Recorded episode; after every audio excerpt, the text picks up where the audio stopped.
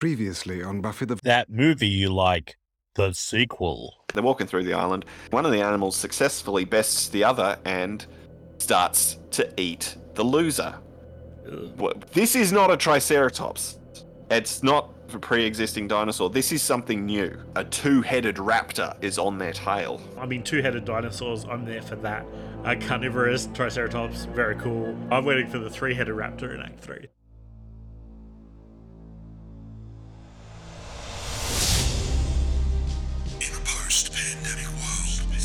Cinema needs a kickstart. What's better than new, original films created by a diverse range of voices? Sequels, reboots, spin-offs, remakes, and more of the things you already love. Obvious, obviously, Brendan and Nick present that movie you like. The sequel. Welcome to Revenge of That Movie You Like. It's time for the great new podcast where we look at classic films, then pitch you the sequels you can't live without. I'm Nick, And I'm Brendan. and this week, live from isolation, we're still doing Jurassic Park 2. Yes, that's right. Last week we heard Nick's version of Jurassic Park 2, a nightmare of mutant dinosaurs. it was so much fun, and I was very glad that you went in a totally different direction to me.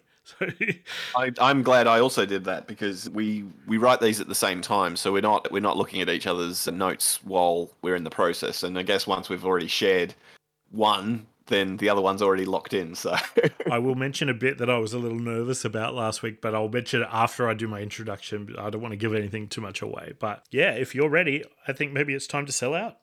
Yeah, time to sell out. Sequel creation initializing. Looks like they've ordered a sequel. Three, Almost ready to sell out. two, Perpetuate this cycle of money, greed, fascism, and triviality. one. Show me the money. Sequel incoming. I didn't. I didn't sell out, son. I bought in. So my film starts with the the Nedry death scene from the original Jurassic Park. Ooh, are we seeing it from another angle? We're seeing it at this point. It's exactly the same scene from that previous Jurassic Park. I'll probably cut down for, for time a little bit. Yep. So roll your mind back to that that classic Nedry scene where he's on the road. Yep. He obviously comes off into the mud. Nice boy. Nice, Travis. Oh, thought you were one of your big brothers. You're not so bad. You're not so bad. What do you want? What do you want? You want food? Look at me. I just fell down a hill. I'm soaking wet. I don't have any food. Wonder you're extinct. I'm gonna run you over when I come back down. all of all of that stuff happens from the previous movie, and this, and then we pick up here. So as Nedry is attacked in the car,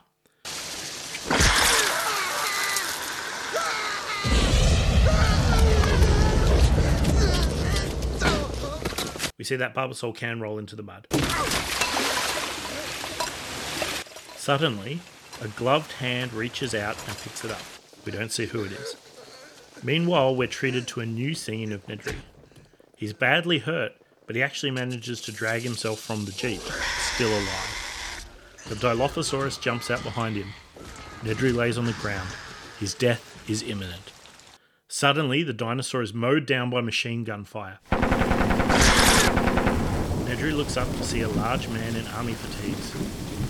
Thank God. You're with Dodgson, right? We're Plan B. The man opens fire on Nedry. It cuts to a distant shot, the gunfire barely audible above the raging storm. The man's team appear from the darkness behind him two women and two men. One woman's machine gun tears apart the remaining Dilophosaur in the valley below. Alright, time for extraction. A helicopter appears. It's being expertly piloted in this terrible weather. A ladder drops down. That's it, mate. Fucking easy. Let's get a few tinnies in on the flight home. The Aussie soldier starts to climb the rope. Out of nowhere, the T Rex comes running down the access road. Grabbing the end of the ladder and slamming the helicopter into the trees either side of the road. The Aussie mercenary falls to the ground.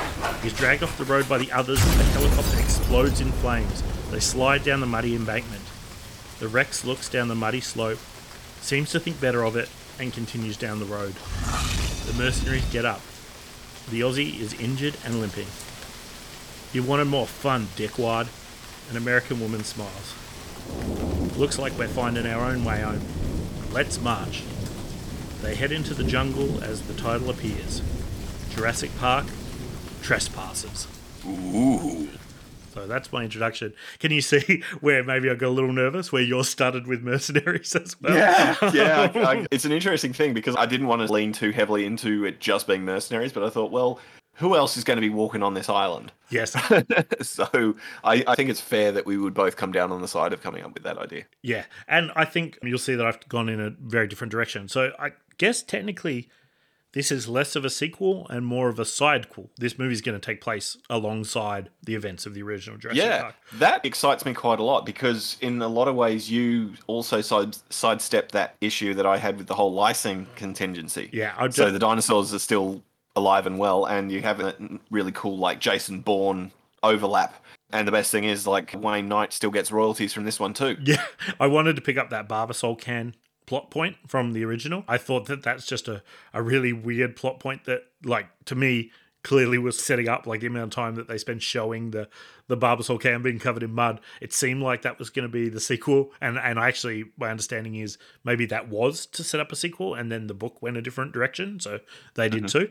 But yeah, I wanted to build on that a little bit. So let me introduce you to the team because that's going to be important to know as we go through the rest of the story. So we've got five mercenaries on our team, or, or the trespassers. Oh, maybe another just a little bit of a Jurassic Park nerd fact. There was a, a I guess, ill received Jurassic Park game called Jurassic Park Trespasser, single Trespasser. So I guess this is also my little bit of an homage to that as well. So, Oh, okay. so the Trespassers or the Mercenaries, we have Delroy Lindo as Major. The actor Delroy Lindo? I'm guessing probably not. No, but I'm googling So MDB right I can now. tell you a little bit about it. So he's quite famous for being in several of uh, Spike Lee's films. So he's in Malcolm X, um, the big, Oh, yeah. the one I was aware of, um, and The Five Bloods.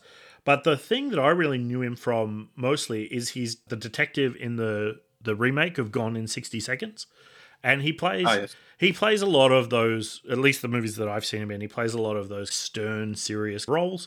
If you look up a picture of Delroy Lindo, he very much has the look of someone that could be a, a leader of a mercenary team. Yes. Yeah. So Yeah, no, I, I, I've got him. I've got him up on IMDb now. Yeah, I, I can see it. Yeah. I think that's a pretty cool choice, actually. So- and uh, and I was in Broken Arrow. Cool. Oh yeah, yeah. So he's, he's done quite a bit. Often a lot of he's one of those character actors, and a hmm. lot of those characters are cops and and those kinds of Yeah, guys. he's, he's like uh, his era's Idris Elba almost, isn't he? He is, and actually, that's very much part of what I was going for. I wanted, I wanted a British guy, so that was part of my choice there.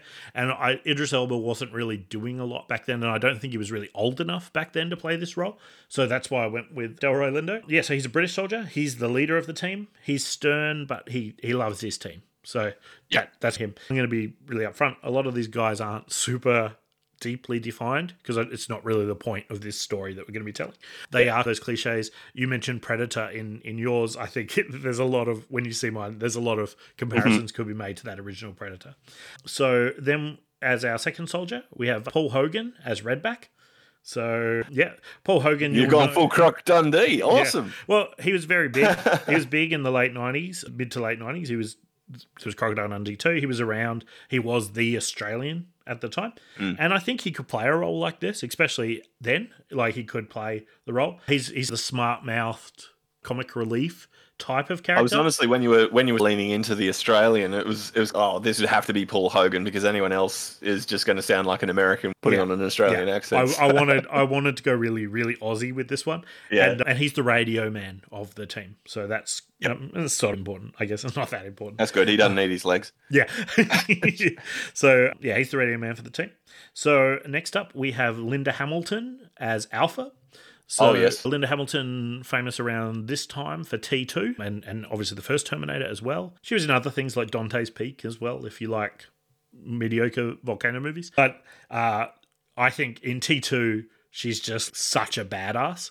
And I wanted to steal that Hmm. basically. she's already done all that work to be a badass for that. We may as well She was um she was still a badass in Dark Fate as well. So time hasn't dulled that impression at all. Yeah, I, I'm a big fan of hers, especially in T2. So I've brought her over. She's the American soldier of the team. So You're probably noticing they're all different nationalities. That's something I wanted to do. I don't know. I- It's nice to see a big budget movie that's not all Americans. So, but she's American. She's the absolute badass. She carries the big gun. That's her role within the team. She's the the Jesse Ventura from Predator character, just absolute badass. That's that's her role, and she's not really any deeper than that. That's her. That's her. Next up, we have um, Michelle Yeoh as uh, Leopard. So I don't. Are you familiar with Michelle Yeoh? She was she was in Tomorrow Never Dies, among other things, isn't she? Yeah, so that was her big Western movie in at this period of time. She was really big at in this period of time in Hong Kong action cinema. So she was in things mm-hmm. like Police Story 4. And then she's become quite well known here. So she was in Crouching Tiger Hidden Dragon. More recently, she was in Crazy Rich Asians, Shang-Chi.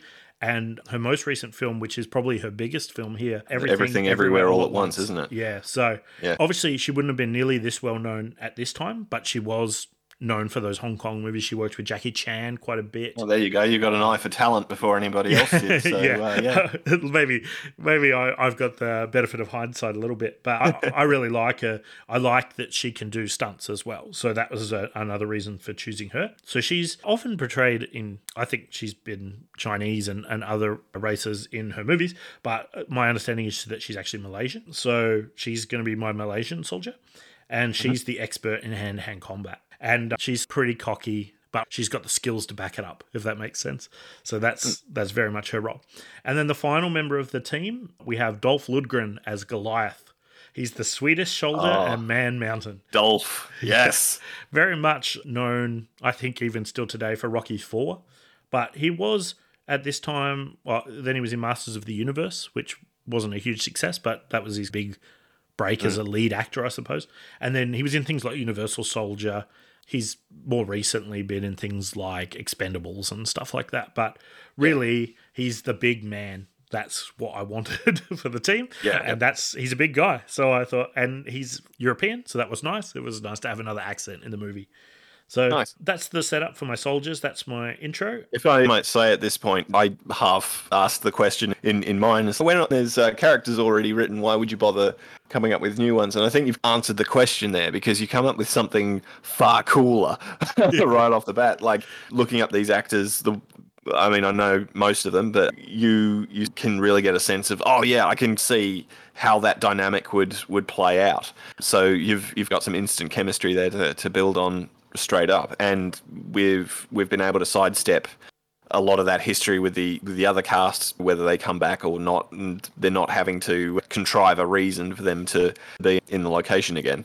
yeah and, So no, I- I it's really think- like As far as I know, none of these guys ever really did a movie together, but I think they would have been great. Like that's what I was picking. It was like my when you go out and you pick your sports team or whatever, you pick the yeah, you yeah, pick, yeah. It's for fantasy football or yeah, something. Exactly. I can pick whoever I want. So I'm gonna. It, how likely is it we could have got all these guys that would have all worked out? I don't know, but that's who I, I'm picking. And if I was was casting it back then, this is this is who I would have gone with. I'm, I'm definitely going to put it, start putting a bit more thought into who I'm casting as what Yeah. uh, moving forward. I think. Oh, well, and this is maybe in answer to my Spider Man script where I didn't introduce a single new character. I decided to, uh, to test myself a bit more this week and go in the completely opposite direction and basically have a whole original cast. So, It's like there's the jumping in the deep end, and then there's also just dropping with cement shoes in the deep end. So I like to test myself. So, shall we jump back into it? yes, go. So, the movie follows the team trying to escape Isla Nublar. They have the ticking clock of 36 hours. That's how long the can in the original film would last for. So, they can't wait for a new extraction team. Their radio was damaged when Redback fell off of the helicopter, so they're out on their own. There's, there's no one coming to get them at this point. They have details of an old fishing dock, but it's at the other end of the island. There's the main dock, and if you look at a map, which I looked at a map quite a lot for this this movie, and maybe we'll pop it up on our website and Instagram so you can have a look too. I might and I might even draw the trail that these guys would take across the island because I think that'd be cool if you wanted to follow along potentially at home. But yeah, there is a fish. There is a dock in at the bo- at the south end of the island, which is the dock that we see in the movie, which is is where the workers come to and from. There's the helipad. I'm creating that there's a older fishing dock which is at the northwestern end of the island. So it gives us a chance to maybe see some parts of the island that we haven't seen before. Awesome. they they're going to need to avoid the manned areas of the island because they're not meant to be there. So they're going to be traveling through the exhibits and the jungle, and they are going, like I say, in the opposite direction. Uh, they are heading. Very importantly, they're heading the opposite way that Alan Grant and the kids are. So, without looking at a map, it's a bit hard to explain it. But basically, the Dilophosaurus and the T Rex pen very, very close together when you look at a map, and that's why it made sense for the T Rex to, to be there. T Rex to be there with Nedry, yeah. It's basically just attack makes- those those guys, and it's taken off and and then attack this helicopter on its way to to wherever it ends up by the end of the movie. So they're going that that different direction. So they're not they aren't going to cross over necessarily. And they're going to an area of the park that we don't really see in the first movie. I think that's something I wanted to do. If you look at a map of Jurassic Park, there are like several exhibits that they never see in the movie. So hmm. there's one dinosaur that we'll get to later, which has actually never appeared in any of the Jurassic Park movies, but apparently was on the first island. So I made the decision to again limit myself a little bit to go with the dinosaurs that I know were on the island as well. So well, you'll you'll get a feel of that as we go along. So the first place that the soldiers reach is the Parasaurolophus paddock. Sorry if I butchered the pronunciation on that one. It's a very difficult dinosaur to pronounce. If you're not too familiar, I mean, if, if paleontologists want us to to pronounce these things correctly, then they really need to up their game with naming these things. Yeah. Uh, if you're thinking of dinos- what these dinosaurs look like, they've got a bit of a bill almost and, a, and quite a big long crest coming off the back of the head. And they work on their hind yes. legs. They do appear in Lost World. And I think maybe they're in the very opening part with the Brachiosaurus as well. But they, they're around on the island. oh um, yeah, they were off in the distance, weren't they? Like they I were think on so. the herd yeah, we didn't see, things. yeah. we didn't really see them up close. We do a, a lot more in, in some of the later movies. This is our opportunity. So it's it's when they reach this Parasaurolophus paddock. This is where we get that huge shock and awe moment that Jurassic Park does so well. So this is the pulling the sunglasses down scene, I guess. Yep. But it's very different, uh, very much like yours, because our scene, our movie's opening in the storm. We're seeing a huge herd of panicked um, Parasaurolophus. Oh, Um, nice. So as they start to cross through the herd, they be, the herd begins to panic even more that these these men are running through. So the team's starting to run. Goliath is dragging Redback through. So Redback uh, Redback can walk, but he can't really run. He's injured his legs when he fell from the helicopter. Major gets knocked down as he's about to be trampled. Alpha mows down the dino with a machine gun. This causes even more panic, though. So the, the gunfire has really scared these creatures, and the huge herd starts kicking and running. Leopard actually manages. So Leopard, the Michelle Yeoh Yeoh character, she manages to climb up onto one of the onto one of the Parasaurolophus, and she is riding it out. Mm-hmm. Goliath and Redback are not so fortunate. They're knocked down and trampled into the mud. Eventually, the herd clears. The team are all covered head to toe with mud, apart from Leopard, who st- comes back and starts helping up her friends with a big smile on her face. So that's their first experience with the dinosaurs. Nothing too deadly yet.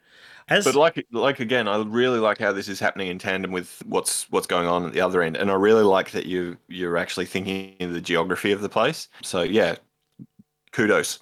oh, thank you. And, and to me, it was really important, especially when I started looking at the map, because I, I was aware that there were dinosaurs on the island that we didn't really see, and obviously it, you only see so much in that first movie.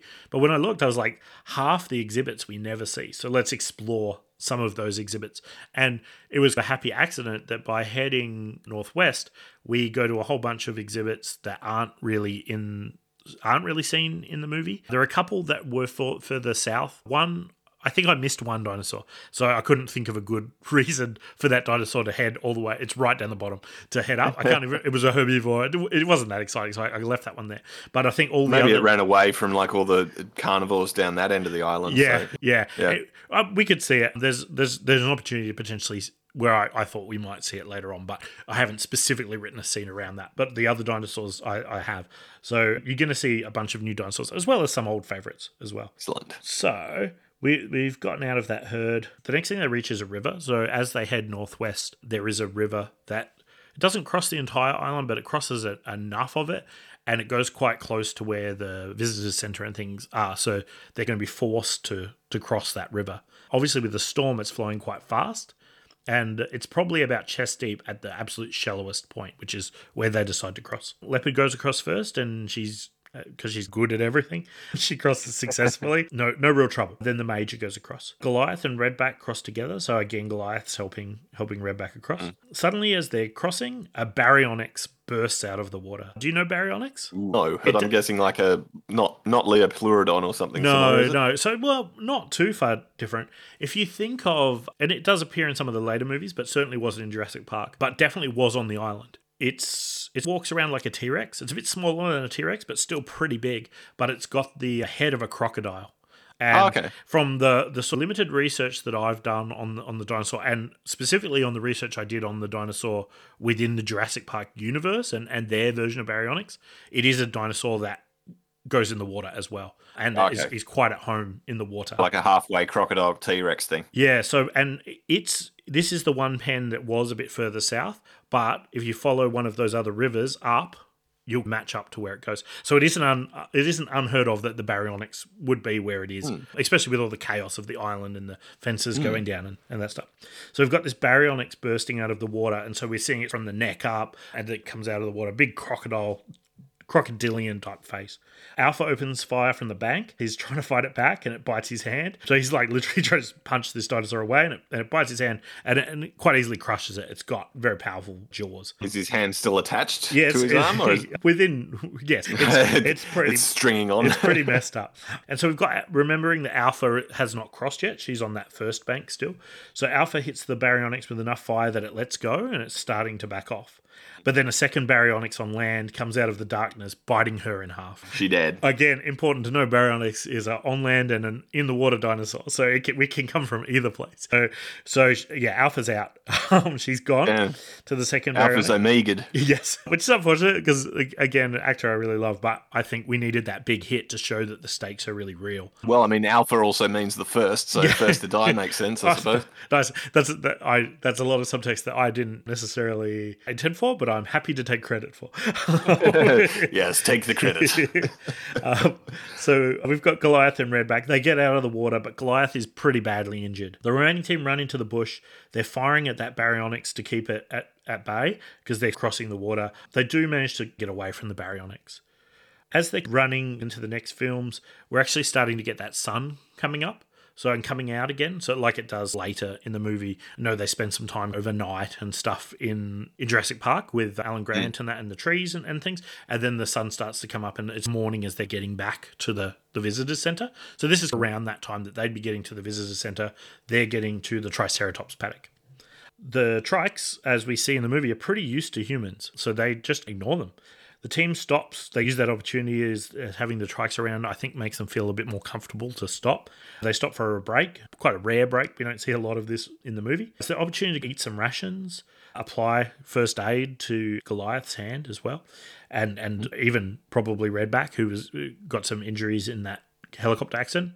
And they reflect on their lost teammates, Alpha, and also the pilot. Um, is, is one of their team that I guess that they lost. I haven't written any detail on the pilot, so okay, so the pilot was played by Yeah, we- Jim Carrey. Cool. We had Jim Carrey as the pilot. We never see the pilot, but they talk. I, there's, there's an opportunity to talk about the pilot, and I think I guess the scene for me is our first maybe opportunity to to see these characters in a slightly more likable like that they're not just those macho men that they actually do care as much as there may be bad people doing bad things they do care I was going to say, we're Um, not really rooting for the people that are with Dennis Nedry here, are we? No, so, no. Yeah, so it's Um, an interesting thing to be, be following these guys along. And I I think that's an interesting, like, it's a Hitchcock move, really, to you make the characters motivated and the audience just comes along for the ride, regardless of what the motives are. Yeah, and I'm definitely with this team going for, even though they're bad guys, they're like those cool bad guys. They're like Suicide I- Squad yeah, stuff. yeah, exactly. Um, so I'm hoping people are just going to like them because they're cool. But this is maybe an opportunity to give them just a little bit more depth, maybe go into their backstories a little bit more and have them reflect and see that despite the fact that they move on quite quickly from the deaths of Alpha and their pilot, they're not heartless. They're just doing their job. And um, yeah, and so they have this moment of calm, and I think it's a nice reflection time. Good bit of a lull before we get back into the action again. We I think you need those quiet moments before the action picks back up. Oh, definitely. Yeah. So the moment of calm, unfortunately for them, is quite short lived though, as the trikes become agitated. The team are bumped as the trikes start to run, so they're just knocked around by the, Yeah. t- the trikes. They're not hurt really or anything, but they're just knocked around. They're okay. Leopard though is knocked down. So this is the Yeah. first time that we ever see Leopard fail at anything. So we see Leopard knocked down. The, the rest of the team thinks that's pretty funny because she she rarely she's rarely the butt of the jokes. She's that the professional perfect fighter, and so to see her knocked down, Firstborn child syndrome. yeah, so to see her knocked down by the Triceratops, the rest of the team thinks that's quite funny. But Leopard climbs up and she says, You idiots! What are they running from? So something is chasing these Triceratops. Oh, yeah. I'm going to do my best to pronounce it.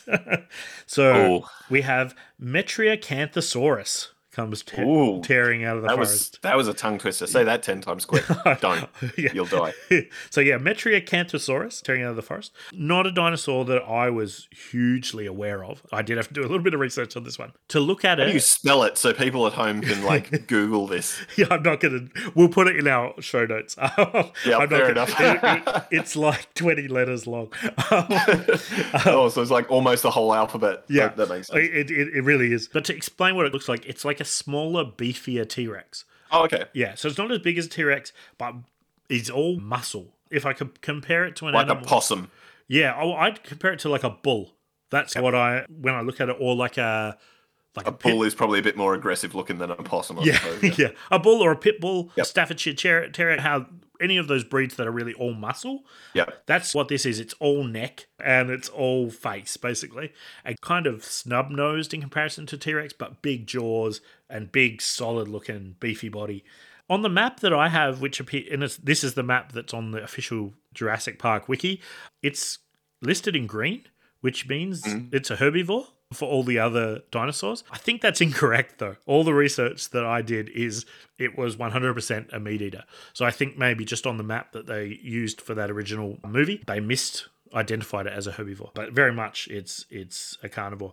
I think. Oh, that's that's good because you're you're picking up on now that uh, Hammond didn't proofread everything, and therefore some of the graphic design accidents made their way through to the final copy. So. Yeah, he spared some Oops. expense. I, I think. And Metriacanthosaurus, I don't.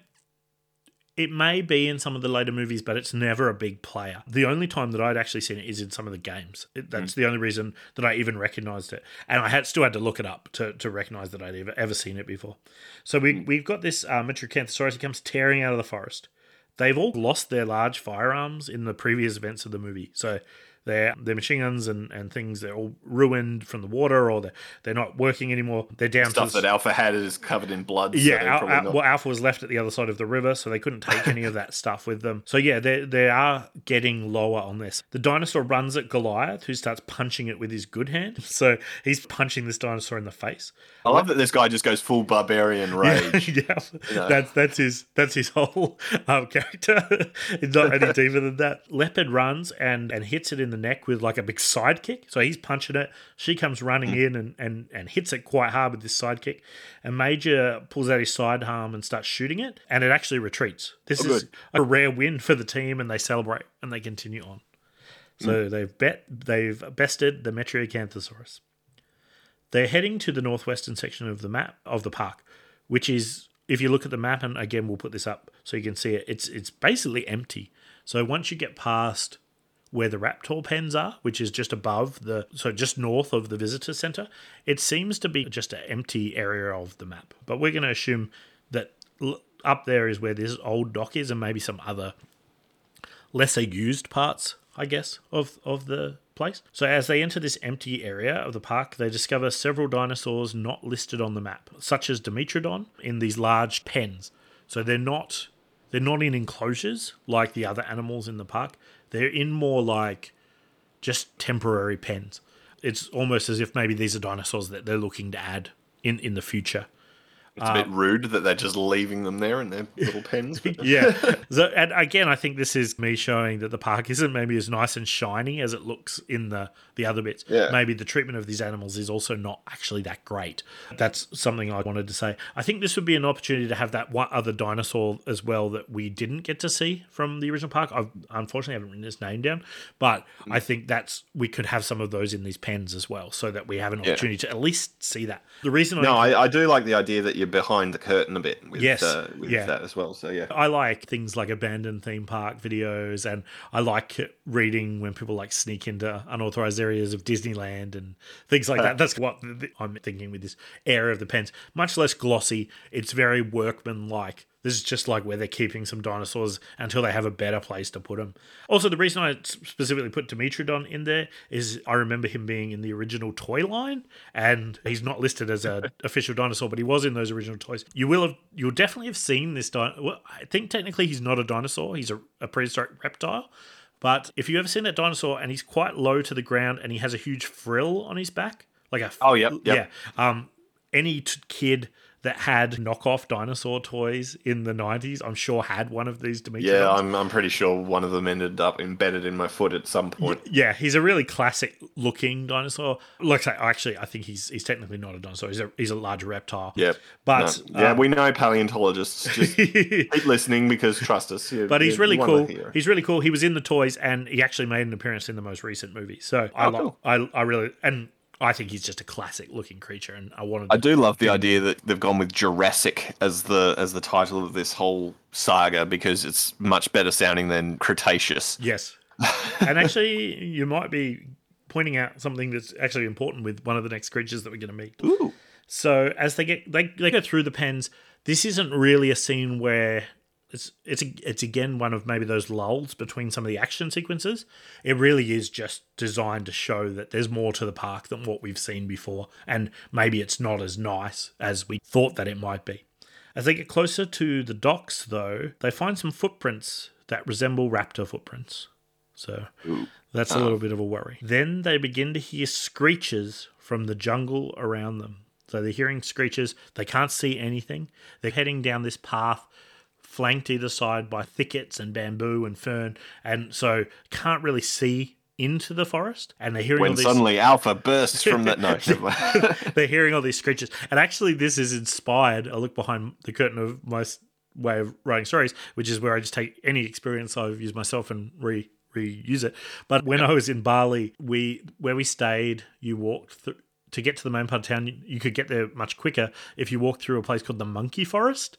And the Monkey Forest is a forest just literally full of monkeys, as, as you would expect. I, I guess keep the keep the name relatively straightforward. So yeah. yeah. And during the daytime, it's a little bit unnerving because monkeys are quite intimidating when they're when they're quite close to you. But overall, it's it's in the day, it's quite a fun little walkthrough. Me and my brother challenged ourselves to walk through there at nighttime. And at nighttime, it's a very different experience. In the daytime, you can see the monkeys. They're on the ground. They're on the path. At nighttime, you can't see any monkeys, but you can hear hmm. monkeys, and they are everywhere.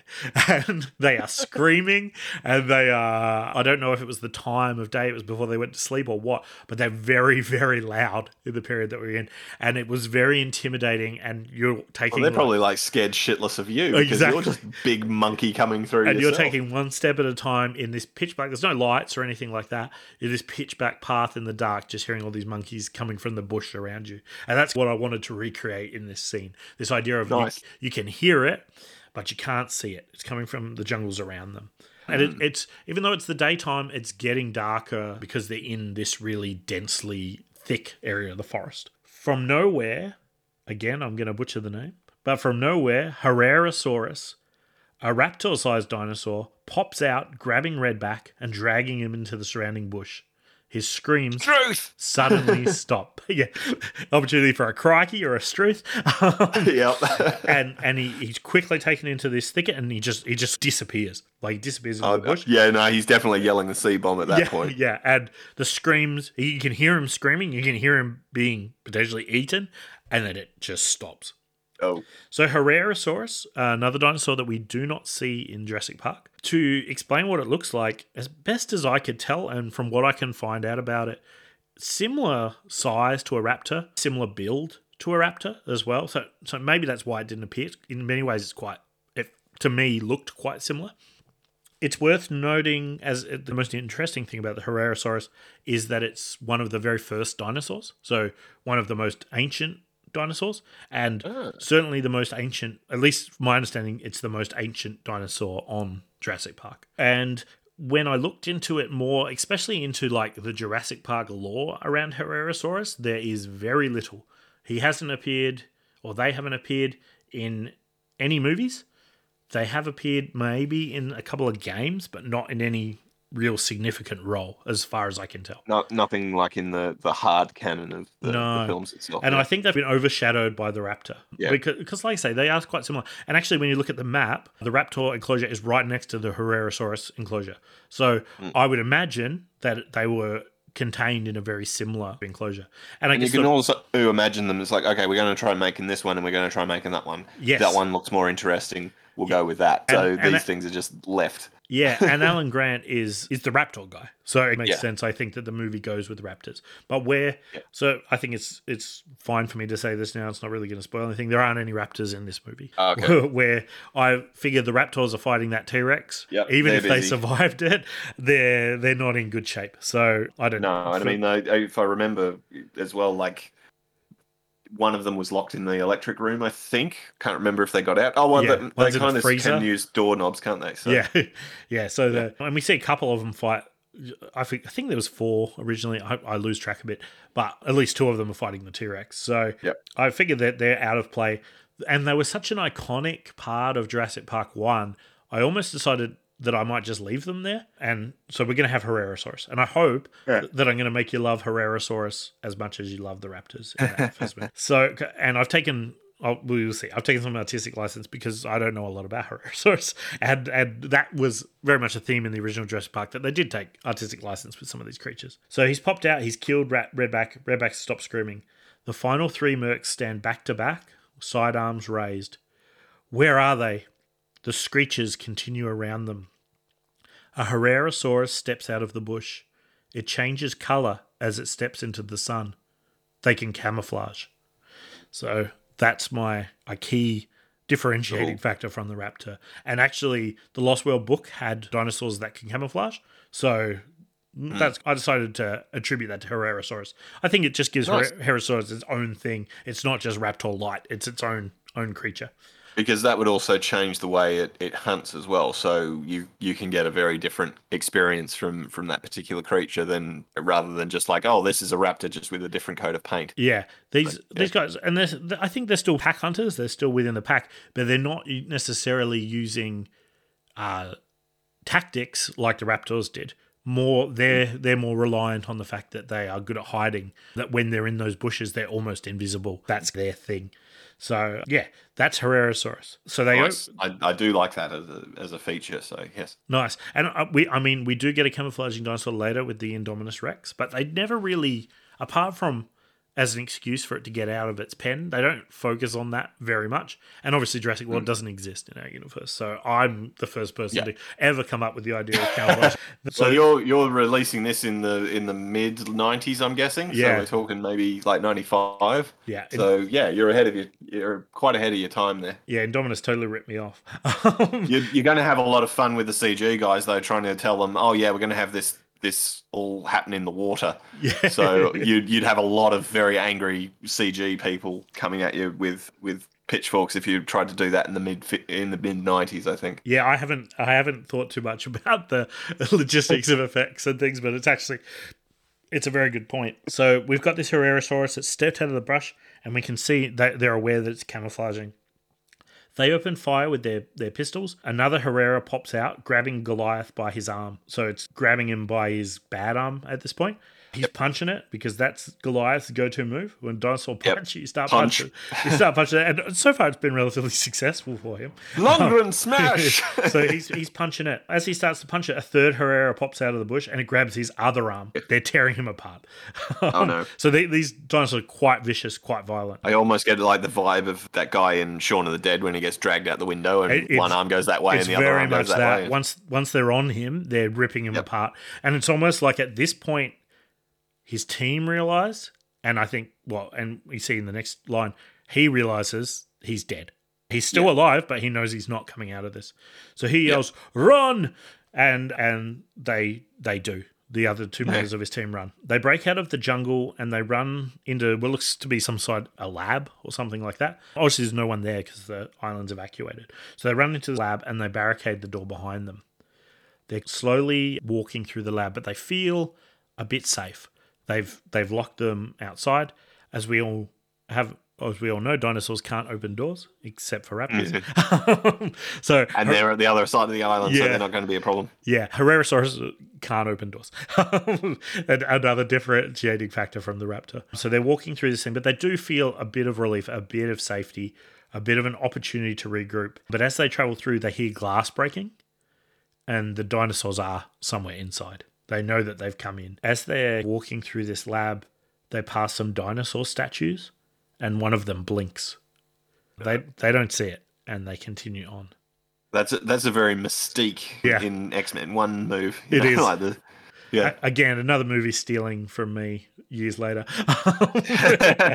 uh, So well, that wasn't that movie wasn't out yet. So no, yeah, exactly. yeah. They got it. stole from you. It sneakily steps down behind them. So again, it's using its stealth. That's its its defining factor, and it's creeping down the hallway behind them.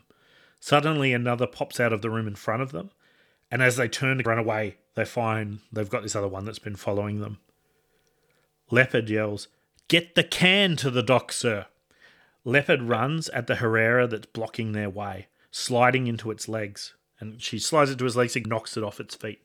Major runs through. He's got tears in his eyes. At, at this time, he- even the Major is becoming emotional that he's lost his whole his whole team. Yep. He hears Leopard fighting the two dinosaurs behind her. And We don't. We might. I think because she's a action star, we'd probably show some of that as well. Yeah. But really, the focus is on Major as he's he's running out of the lab. I like the idea of just imagining what some kung fu versus dinosaur would look like. you Yeah, know, it just, was- just just for yeah. I think it would be really cool to see. Yep. We get in Lost World, we get gymnastics versus dinosaur. So in this one, I thought, Not nearly as interesting. yeah, let, us go kung fu versus versus dinosaur. So Major runs out of the lab and he's approaching the small dock. As he gets down to the lab, there are there are several boats there. He sees a, a largish fishing boat. He jumps aboard and he's he's trying to get this fishing boat started. The, while this area is obviously used in some capacity, it's it's not used nearly as regularly as the other parts of the island are. So he's trying to get this boat started. We hear glass smashing again. oh dear. But this time, we see Leopard bursting through the window in a run. She's injured, but she's okay. She's pursued by two Herrera. She runs and leaps onto the boat as it takes off, narrowly avoiding the dinosaurs. Nice. They are safe, and they take the boat into the open ocean. They finally relax. Major is driving. I'm going to see if there's any food below deck, Leopard says. She goes through the pantry and she finds some cereal. As she eats it from the box, we hear a familiar screech. A Herrera Oh. is on the boat. Oh no. Fuck. we cut to Major, who hears a screech and a scream. Yeah. He checks his gun. No more bullets. Oh dear. The movie fades out to another Herrera screech. Oh good. That's the end Woof. of Jurassic Park 2. oh man. Yeah, you you go for that whole horror vibe, don't you? That was that was nasty. Yeah, I wanted to take it like in a different direction. I like it a lot. Yeah. you lean into something which I think is important for the best sequels, which is to change genre a little bit. Mine obviously was science fiction, very much just pulling at the threads that already existed, whereas you've you've gone into that far more again predator, that horror thing. So switching that genre would make for a far more memorable sequel. Whereas mine would probably feel more of a like, oh yeah, it was fine, but it was tacked on. Does that make sense? I, I do, and I think it, mine might be the one where people are like, "This is not what we wanted," because it is it is so different. It, it, it I think there's the risk it could be it could be Aliens where people loved it, even though it was completely different to that original film, mm-hmm. or it could be like we don't want a horror film, like we don't want like we want more of that all ages. Like there's horror aspects in Jurassic Park. I don't think I've brought something completely new, but I think maybe I've taken it in a more defined I- I would define like the the horror elements of Jurassic Park one as similar to like the horror elements in Indiana Jones, though. Exactly, Like it's yeah. it's an adventure. That's the adventure portion of it. Yeah. Uh, I mean, the the book I would argue is is chiefly science fiction. Yeah. But the the movie itself, while it has science fiction in it, it's not really leaning into that as much as it is like the adventure element. Yes. So the fact that yeah, you you switch gears and you've got that critical little bit of overlap, which like the Bourne Identity movies did really well, where one bit is happening on or where the one movie ends and the other one begins halfway through where that movie was already going. So yeah, Yeah, I wanted a- them to. I, I wanted to do the start with the Nedry scene because one, I wanted to pick up the the thread of the cant, and Mm. that was a really good, I think, inciting incident for for the team to be there, and it, it did a lot of the heavy lifting for me starting with that scene. I didn't need to do Yeah. a lot of backstory; Uh, we could jump straight in. Everyone knows that scene so well that Yeah. I could just jump straight in, and we could we could hit the ground running, which is something I oh, really Oh, wanted to definitely. I mean, that that was that was obviously the the thing I laboured under because like my entire first act is just explaining where everyone is and Yeah. what they're doing. So yeah, no, and the you, you mo- definitely the first movie is that too. Like the first Jurassic Park Yeah. is more anticipation and those kinds of things. Whereas with this one, I really, while I still wanted to have suspense, I still wanted to have dinosaurs that we don't see right away. I wanted to maybe go into that action a little bit quicker Mm. and jump in there a bit quicker. Having them be mercenaries allowed for that as well. We didn't have to explain why they can fight dinosaurs because, of course, they can. Like, Yeah. it's just the thing. But also, and you mentioned Predator before, and Predator, I didn't really, it wasn't really planned, but as I was writing it, I realized that Predator was a bit of an inspiration for this story a little bit. So I decided not to be too bothered by that and lean into it, but also make it like what's different from Predator to the dinosaurs is the animal behavior. And so I wanted to give them instead of having like just a Herrera be the the sole villain for the whole movie, I wanted to see them have to negotiate different animals yeah, and different problems. Yeah, and the different so- behaviors that they all had. And I tried mm. to make the dinosaurs, while still using the dinosaurs that were on the island, Yeah. but make them all feel hopefully a bit distinct. So, like, we had a battle in the water, we had Mm. herbivores, we had a bigger carnivore that they they had some success against. That's what I wanted to do with that. And and yeah, it, it's an action horror, I guess. Yeah. and and I think I also wanted to leave the movie in a good space for future films. So Hmm. um, the cans still on that boat. That boat's out in the water. I thought about having an end scene where another helicopter comes and picks it up, but I decided to leave it open.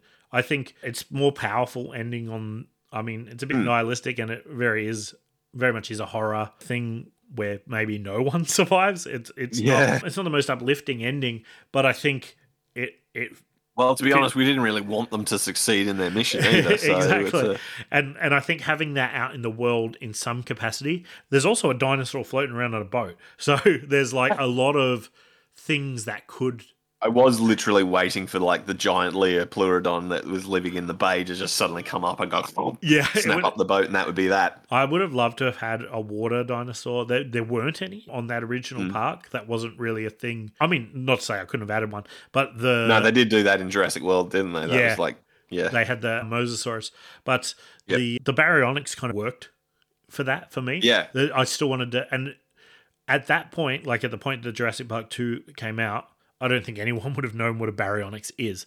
So it was a really good opportunity to introduce people to like a new dinosaur. But in like a really mm. cool way. My hope was that Baryonyx might be as like iconic as some of those other dinosaurs that from that original film, and Yeah. make and making it be able to be on the water and the land, and that not probably being something that the average moviegoer knew. So when it came out of the water, then having the second one attack her on land hopefully was a shock and a surprise because There is there is one very very big advantage that you your story has as well, and I think it would be in the potential toy sales. Yes, because you've you've definitely tried to expand the canon of all the different dinosaurs that obviously already existed. So the amount of toys and and the potential for that would be would be quite quite good. And I, yeah, I'm a big toy fan, as you, um, big toy collector. I know. yes. I don't have a huge amount of Jurassic Park stuff. I, I do have some, but I was very much into. As much as I didn't have it when I was a kid, I was very much into the early Jurassic Park toys. I thought they were really cool. I was probably getting a little old for that stuff at, at that point, but that was another thing that I was thinking about, like using that dinosaur from using the Dimetrodon for the toy line, using some new dinosaurs we haven't seen. So there's an opportunity to get the toys back out, but also we can bring Dilophosaurs back, we can bring T Rex back, we can bring Trikes back. So we have some of those previous ones. We've got five new characters, all that use guns and cool Yep. toy edic stuff. Yep. Um, so we could have a helicopter. Like there is a lot there it, for toys and, and that action toy market, I think, as well. Yeah, that's that was pretty much that's pretty much mine in terms of comparisons.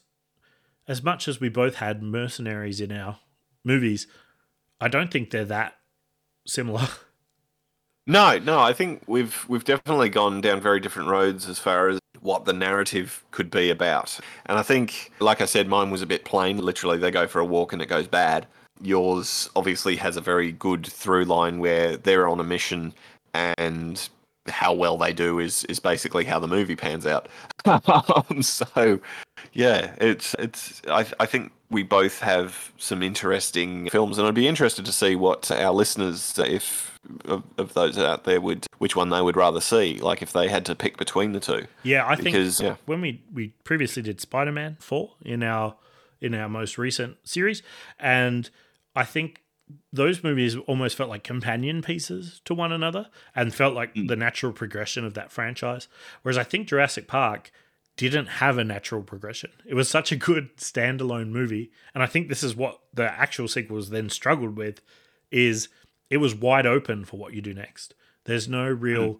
clear oh this is where that story's going to go next. and what is the safe path forward? So you come out with a much more horror based version of, of a sequel and they release that and then suddenly you get the fan blowback of like oh no we, that's that's not what we wanted and uh, whatever but at the same time it's then that puts it on the producers to go no we need a safer choice and so you end up with something a lot more homogenous and boring I think so. The the issue, and I think as you've just summed up, is with both of our movies, is that they take it in the franchise in different directions. So mine's maybe going for a more mature audience, I suppose, and that is going to cut off a lot of potential revenue for the Jurassic Park franchise. Um, that first movie, as much as got some scary bits, is an all ages movie. On the flip side, your movie does pick up that natural stuff, but then it it does move away from dinosaurs quite a bit. It moves into that mutants and monsters Yes. thing. And so, and I think once you've taken that out of, like, once you've let that aspect be out in the world, you can't go back to just dinosaurs anymore. So it's your, if you go with your one, you're really setting the path forward that we're, we're actually going to be more focused on the genetics and, and that, that aspect of the storyline. Again, which I think is equally as interesting. It's interesting that it's not Jurassic Park by the time you get to a third movie it's suddenly not dinosaurs anymore is it Yes, exactly. And I think that becomes really tricky. And I suspect that's the struggle that they had after the first movie. sounds about right Yeah, that Lost World, they weren't 100% sure what to take it, where to take it. They just put it on another island and did similar things, but at the same time, not. Yeah. They did seem to do some of the things that we wanted to do, which is, I think, show the dinosaurs a bit more and have a, some of that stuff. But yeah, I think it was. I, and I decided to go down the path of I don't really care whether this is the viable sequel. I just want to write the sequel that I think I would have had fun with, and Yeah. and I think that And I mean, I can write myself back out of that corner as well. Like Yes. the whole the whole idea of the the island being home to next generation of dinosaurs that are coming out and are mutating and stuff. That was that was more of an indictment on the geneticists and stuff that were working. So they would you could you could theoretically say, oh no, okay, we're going to try again, and this time we're going to be a lot more faithful to the actual DNA of the dinosaurs. We'll get it right this time. So there would always be this bend towards trying to recreate the dinosaurs, Yes. but not necessarily with the results you want. yes, yeah, yeah. And there's a really nice line in I think it's in Fallen Kingdom where Henry Wu straight up says, "If we made dinosaurs the proper way, they probably wouldn't look anything like this."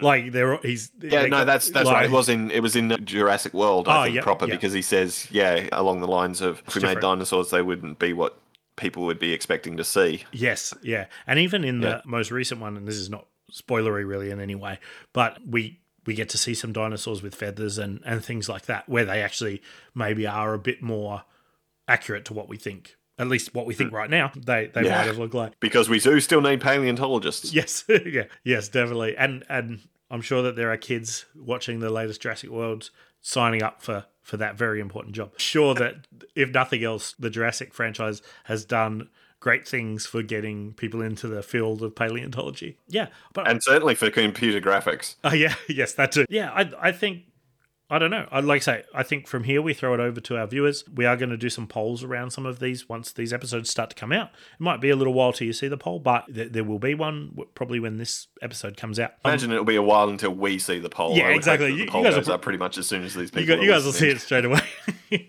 We're still getting used to this. Yeah, but really keen to see what people think. I think this is going to be the week where the it's it's get I don't know. From my point of view, maybe it's going to be hard to pick. They're two. They're Well, very I mean, the, different. the thing I think is that the, the best way would be somewhere down the middle. Yeah. Because I think your characterization of the, the mercenaries is far more interesting than my cannon fodder that I that I have. Yeah, and, and certainly your casting is spot on. So I, I would love to see like a, a hybrid of actually both of our ideas moving into together because you have a far more interesting journey through the park whereas i probably lean into the this is how it could could follow on so yeah i'd be somewhere in the middle would be a, a pretty interesting way to go Yeah, I think I think so too. One advantage, if you were thinking of voting for mine, is we could make this sequel today, and it wouldn't contradict anything that happens in any of the later movies either. Um, yeah wayne knight's still going so you could probably yeah. so we might have to recast it with some younger actors, but we, we could make this movie today. who, Um, who would be the young crocodile dundee oh jai courtney oh, Cotton is a good pick. Chris Hemsworth. Yeah, Chris or- or Hemsworth. any of the Um, Hemsworths. Um, yeah oh any of the yeah liam would probably be up for it Idris Elba was definitely my thoughts for the Yep. major. who who this who's occupying the linda hamilton space I I think she could still be limit. She's still pretty bad. yeah she could still be lim- Lim- linda hamilton i Um, suppose that's fine Same with Michelle Yeoh. Like I think she could still Yeah. pretty much play that role today. And and even Dolph Lundgren, like if you had him be a bit more of a grizzled team, you could largely use the same cast, probably. Well, I mean, they'd all be retired ex-military, so Yeah. yeah, there's no issue with having this bunch of expendables, more or less, come Yeah. out to, to do the, the work. So. I think I think that could be really good fun. I'd love to see a movie, even if it was just for a short period of time, that went back into that original park a little bit. We've really only ever seen that original park in the first movie, and a little bit of it abandoned in Jurassic World. So Yeah, and I think actually that's that's another good point that I wanted to bring up with yours is that you actually still show it as a park, and I think that is an important distinction because again, I liken it to the, the Chernobyl safe containment zone where it's just this man-made disaster rolling on, but yours still shows it as no, this was designed to be a tourist attraction, yes, which I think is is an interesting distinction to to still keep. Yeah, you really need Showing. To, you really need to watch Fallen Kingdom. There's so Yeah. it's like I say, it's nothing like your sequel, but there's so many I don't know synchronicities and so many. There's a little bit of crossover in terms of it being like that, the zone of a disaster, essentially. I suppose. The, for Dang lack of a better Oh, to- Um, yeah, you did it first again. Um, yeah, I did it first. Well, yeah, I, I, I swear I've only seen maybe like bits of promotional Yeah. material, and I think it was like raptors ru- running through like a, a city or something. But that that's as much as I've Well- seen. Of, like I say, I don't think in any way it feels like you've ripped it off. That's not what I'm saying at all. But I think when Oh, you. I think when you when you watch it, you'll get a little bit of a like, aha! It's like cool that people had similar, some similar ideas in where to take the movie or, or picked forward. up on the same same cues. Yeah, Yeah, yeah. So definitely Cool. something to, Um, to look at. But from here, I'd like to, before we go into our next segment, I just need to make an apology for this week. We won't be doing the community catch up this week. I did have some some mail and some questions. I was approached by another podcast, the Toy Power podcast, and they were quite upset that I'd taken their fan mail. There's more of them than there are of us. So I'd just like to shout out those guys. Really That fu- explains the bruises. Yeah, yeah, yeah. I, I was going to ask, but I thought it'd be rude. Yeah, so um, I mean, these, despite the fact that they roughed me up and stole our mail, I'd really like to just Stole their mail back. stole their mail back, perhaps. We potato potato, but I'd re- like to send you guys in their direction. Actually, they they've said that I need to do this, or they're going to press some legal action. So, Toy Power podcast, it's a lot of fun. They talk toys. If you're as into toys as me, you're going to have a lot of fun with their podcast. or So- toys will end up in you. yeah. So, but unfortunately, no community catch up. Hopefully, we'll bring that back very soon. But what we will be doing this week is going across to our new segment, sequels that work. You want to see the most beautiful thing I've ever filmed? That too? We want to do that. Sequels suck. Bullshit generalization. Many sequels have surpassed their original. Your people will say, well, the sequels did this. The sequels made money. All of this just works. Yep, that's right. It's a brand new segment called Sequels That Work. we spend a lot of time talking about movies that we like. We spend a lot of time talking about sequels that don't work, and we spend a lot of times talking about sequels that we want to see. But I thought something that was kind of missing from our podcast is an opportunity to talk about sequels that are actually good. Yeah, that we don't want to replace with our own. Yeah. Yeah. yeah. And so this is a sequel podcast, largely focused on creating sequels and doing that. But I think part of the creation of sequels is recognizing what sequels need and a really good way to do that and maybe to bring this discussion to the audience and kind of share some of the things that we're thinking about when we create a sequel is to look at sequels that work and maybe could be a bit of an inspiration for how how we do it. I've think this is going to be a bit of a reoccurring segment. It's not going to be every week or every fortnight. It's but- just as long as the the mailroom ban is in effect, Yeah. which hopefully will be a while. So this might be going on for a while. Or if we see a sequel that we just really want to talk about, we'll throw it into an episode. I've got at least a couple of sequels that I'm really, really keen to talk about. I know that Nick has a few, and we'd love to hear from you guys as well. But for this week, my sequel that works is Sing 2. Ooh. Have you seen the Sing films? I oh man, I saw Sing. Okay. I, I have not seen Sing two. Okay, it's a that, good that was hard to say. Yeah. I have not seen Sing two. All right. Well, I'm going to talk a lot about Sing 2 in a second, but I'll just set up what Sing 1 is just in case people don't know. It's an animated film from Universal. It's all about, uh, it's in a world where animals are kind of like people, and it's all about this kind of theater producer who's a pretty dodgy guy, kind of taking his last shot to get his theater off the ground by creating a, a show which is sort of taking average people off the street and turning them into musical stars and into sort of a musical performance. There's a lot of kind of similarities with things like X Factor, Australia's Got Talent, all all those kind of musical Or Pop Idol or the yeah, all, you know. yeah, all of those kinds of shows about about those kind of things. It definitely builds off that, but it's it's leading up to this big live show. And spoiler alert for the first sing, it's, it's not really a spoiler because you know what's going to happen. They're very successful, and the the show's a big hit after all these trials and tribulations. Even they- though they the, put on a you great know show. they almost didn't make it because something bad happened. and- Yeah, yeah. There's a, there's a whole bunch of This things thing that they have writes to overcome. you yeah. realise, like, yeah, it's- it, and it's not anything.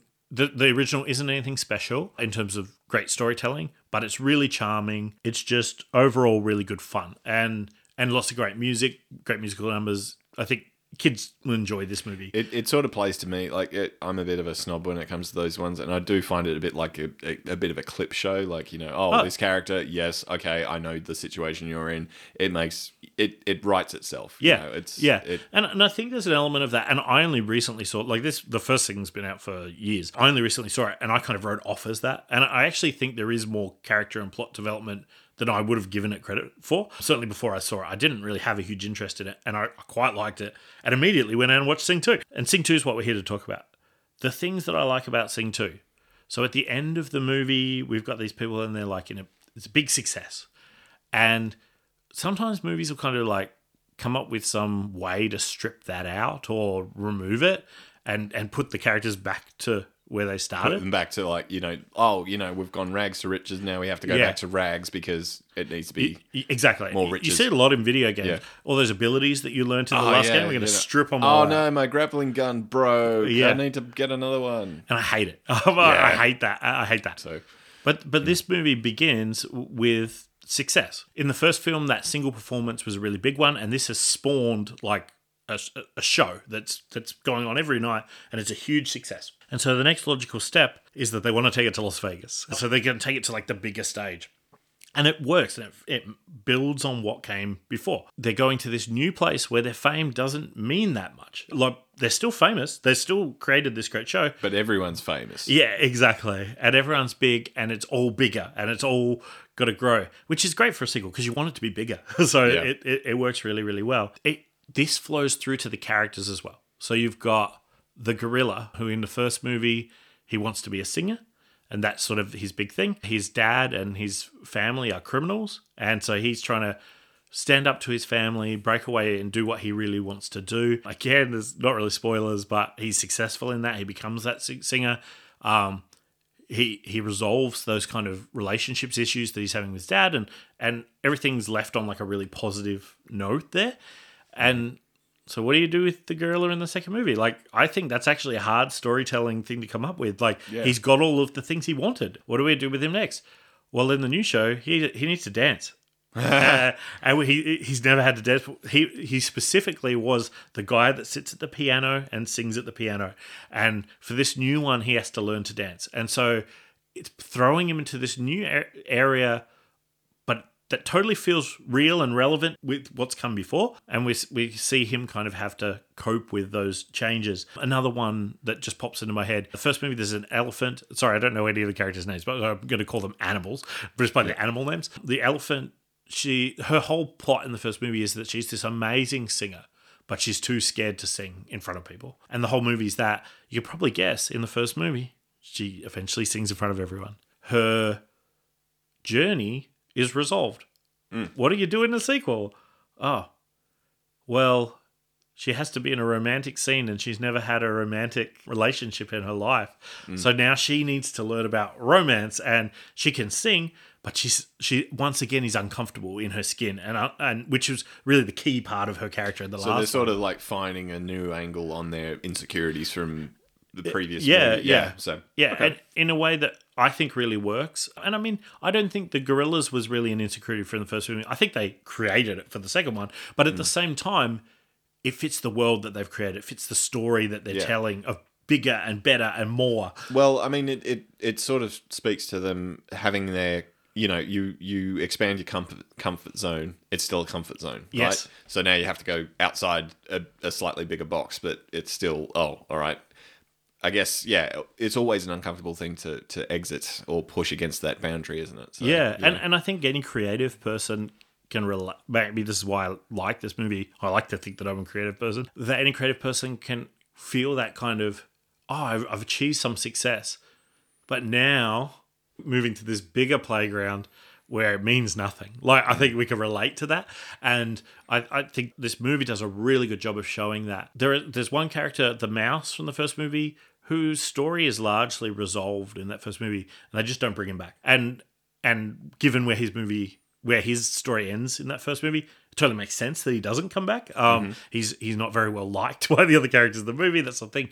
And I think again they made a smart choice. They didn't try and shoehorn him back in just because they had to bring back every character. Yeah. They were like, no, his story's done. We'll introduce some other characters instead. I think pretty sure he was played by Seth MacFarlane, and I get the impression that maybe Seth MacFarlane is a bit difficult to work with at times too. So I, I- I- don't know if that. I think Seth impact. is a. I mean, I don't know. I haven't actually met the guy, but he is a kind of triple threat. Like he's an animator, he's an actor, Yeah. he's a voice actor. He he can sing. He can Yeah. really sing. Like yeah. So I, I think don't he's also a very strong personality. he's got a very Uh, strong personality, and I imagine if it, if something's boring to him, he does not keep those thoughts to himself. Yeah. Also pretty busy. So I Yeah. don't know whether he even That has the time the to, point, to do yes. those things. He's got like 17 shows. Um, Yeah. But yeah, so he he's not back in it. They introduce some new characters. Again, they're characters that have kind of similar issues to what we might have seen in the first movie, but their flaws are different. So we've got a, someone who's a great singer and dancer, but she can't act. Um, like all of all of these things, and they they even have a thing where like this new show that they're putting on for there's this whole kind of story with this really dodgy producer and, and things which is quite cool and I won't go into it spoil. But basically they have unlimited money for this new show, which is, hmm. is way different to what they in the first one they were like Beg, recruit borrow, steal. Exactly. yeah. They were plugging their power cords into like the next door neighbor's place. Whereas in this one, they've got essentially unlimited money.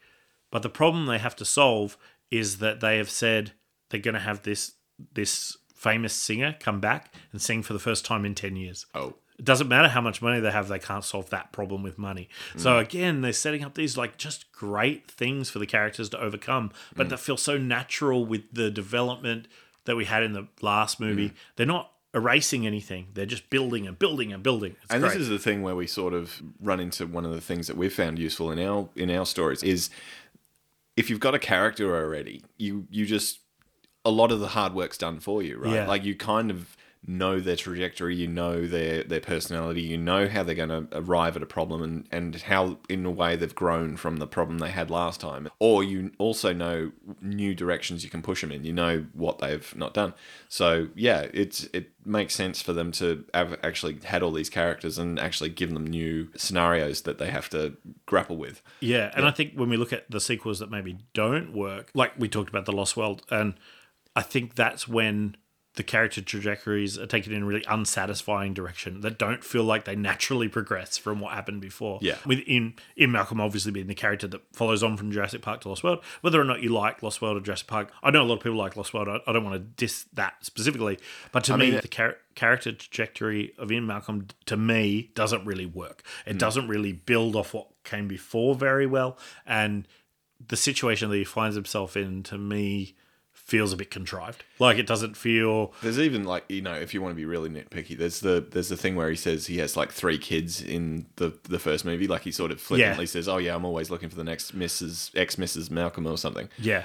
but then he sort of like has only one daughter in the next movie. So it's, Yeah. it's it's and he's a very sort of caring family man rather than this you yeah, know, kind of yeah. It's, know, it's player. like he was a secondary character, and they've tried to redeem him and make him more detailed, but they haven't really been true to what came before. Yeah. and and I think that's something that's hugely unsatisfying in in bad sequels is when you're not building off those characters in a natural way.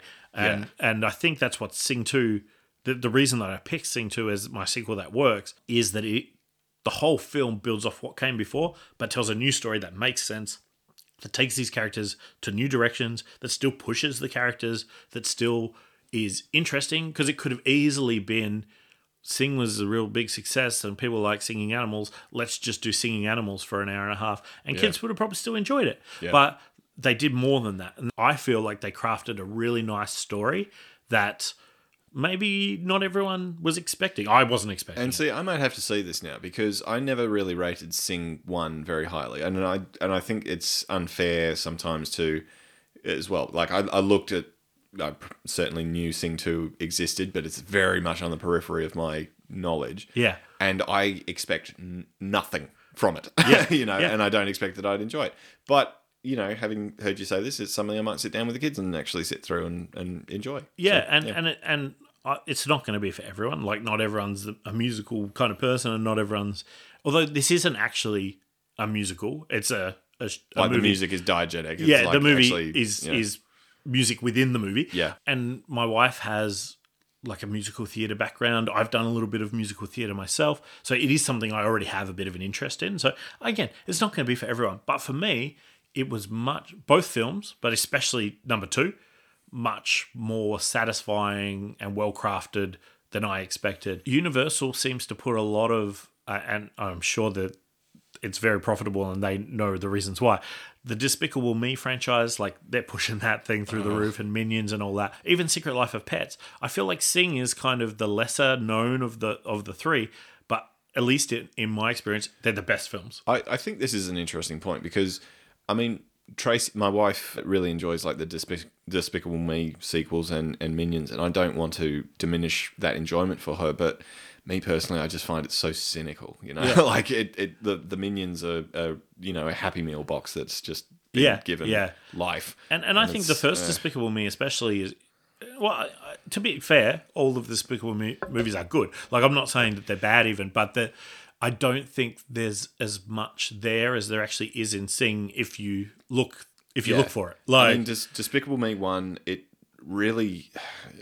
I don't want to be disparaging because again, obviously, a lot of animators uh, and special effects artists and writers and actors put a lot of effort into all of these films, and it's the easiest thing to to sit in my little chair at my microphone and and complain, but it does feel quite, you know, color by numbers. Like, you know, okay, so we have three orphans. All right, you know, oh, we we're making a sort of father daughter thing, and then the minions are going to go off and do the the saber tooth squirrel thing, and and be interesting to watch. Like, it, it feels very, you know, derivative. So having Sing, like you say, I did not expect anything from from that from the first one, and I didn't really care for it to be perfectly honest.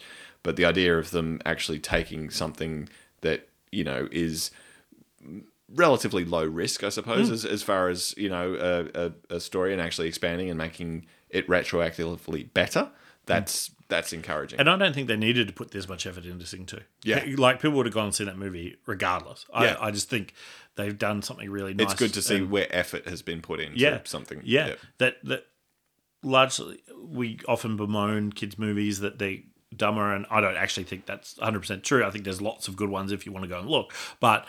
I think Sing's a real, at least for me, is a really good example of it being done well. I think I would just say if you think this is the kind of thing that you might be into, give it a chance. Your kids would probably really like it. Like it, it's if nothing else, it's catchy as heck. Mm. Like it's it's just really good fun. So that's pretty much all I've got to say. My sequel that works for this week, Sing Two. Give it a look. Maybe Nick will too. Maybe, maybe, maybe.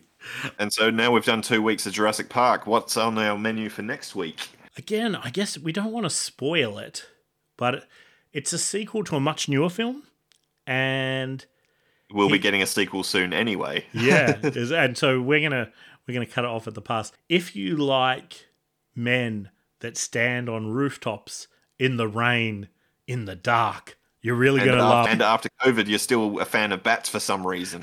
yes, you're really gonna enjoy what we come up with on our next episode. But until next time. To, be, continued. Find us on Facebook and Instagram at TMYL2. Find our polls and website at tmyl2.wordpress.com. Our opening title is by Brett Harris. Getting Stronger Super Me was written by Theron Booth and was mixed by Paul Slater. This episode was edited by Brennan Crates.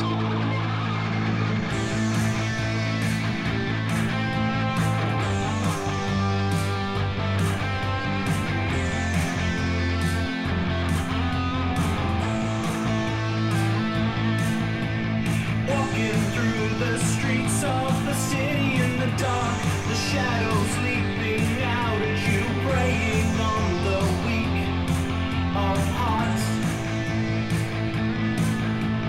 There is no hope, no one to lead us through the night, no one to take charge and have the strength to do what's right.